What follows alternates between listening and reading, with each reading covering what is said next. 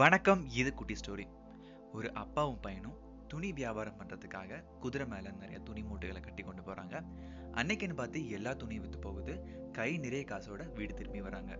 எல்லா துணியும் சேல் ஆன பிறகும் அவங்களால வீட்டுக்கே திரும்பி போக முடியாத அளவுக்கு கால் ரொம்ப வீக்கமாகவும் ரொம்ப டயர்டாகவும் இருக்காங்க. அவங்க அப்பா ஒரு முடிவு பண்ணி பையனை குதிரை மேல உட்கார வச்சு கூட்டிட்டு போறாரு. கொஞ்ச தூரம் போறாங்க. வழியில பார்த்த ஒருத்தர் கேக்குறாரு இந்த சின்ன வயசுல நீ குதிரை மேல உட்காந்து உங்கள் அப்பா இவ்வளோ வயசாயும் நடந்து வராரே அவரை உட்கார வச்சு கூட்டிகிட்டு போகலாமே அப்படின்னு சொல்லி கேட்குறாரு அதை கேட்ட பையனும் அவங்க அப்பாவை குதிரை மேலே உட்கார வச்சு கூட்டிகிட்டு போகிறான் கொஞ்சம் தூரம் போகிறாங்க போகிற வழியில் இன்னொருத்தர் கேட்குறாரு இந்த சின்ன வயசில் இந்த பையன் நடந்து வரான். நீங்கள் குதிரை மேலே உட்காந்துட்டு வரீங்களே உங்கள் பையனை உட்கார வச்சு கூட்டிகிட்டு போகலாமே அப்படின்னு சொல்லி கேட்குறாரு அவர் சொல்கிறத கேட்டு இப்போ ரெண்டு பேருமே குதிரை மேலே ஏறி உட்காந்துட்டு ட்ராவல் பண்ணுறாங்க கொஞ்ச தூரம் போகிறாங்க வழியில் பார்த்த இன்னொருத்தர் கேட்குறாரு ஒரு குதிரை மேலே ரெண்டு பேரும் உட்காந்துட்டு வரீங்களே குதிரை பாவம் இல்லையா? அப்படின்னு சொல்லிட்டு. அதை கேட்ட அப்பாவுக்கும் பையனுக்கும் எல்லாரும் சொல்ற அட்வைஸுமே கேட்டோம். ஆனா கடைசி வரைக்கும் குறை வந்துகிட்டே இருக்கே அப்படின்னு சொல்லிட்டு.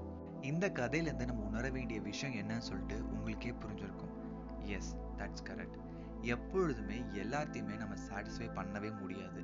Exactly you can not please every one the best thing you can do is just to believe in yourself and do what is right for you இந்த கதையும் மாரலும் உங்களுக்கு பிடிச்சிருக்கும்னு சொல்லிட்டு நம்புறேன். புதுசாக கேட்குறவங்க என்னுடைய பழைய பாட்காஸ்ட் ரெஃபர் பண்ணி பாருங்க. You can hear me in YouTube also With this note, I am signing off. This is Atish.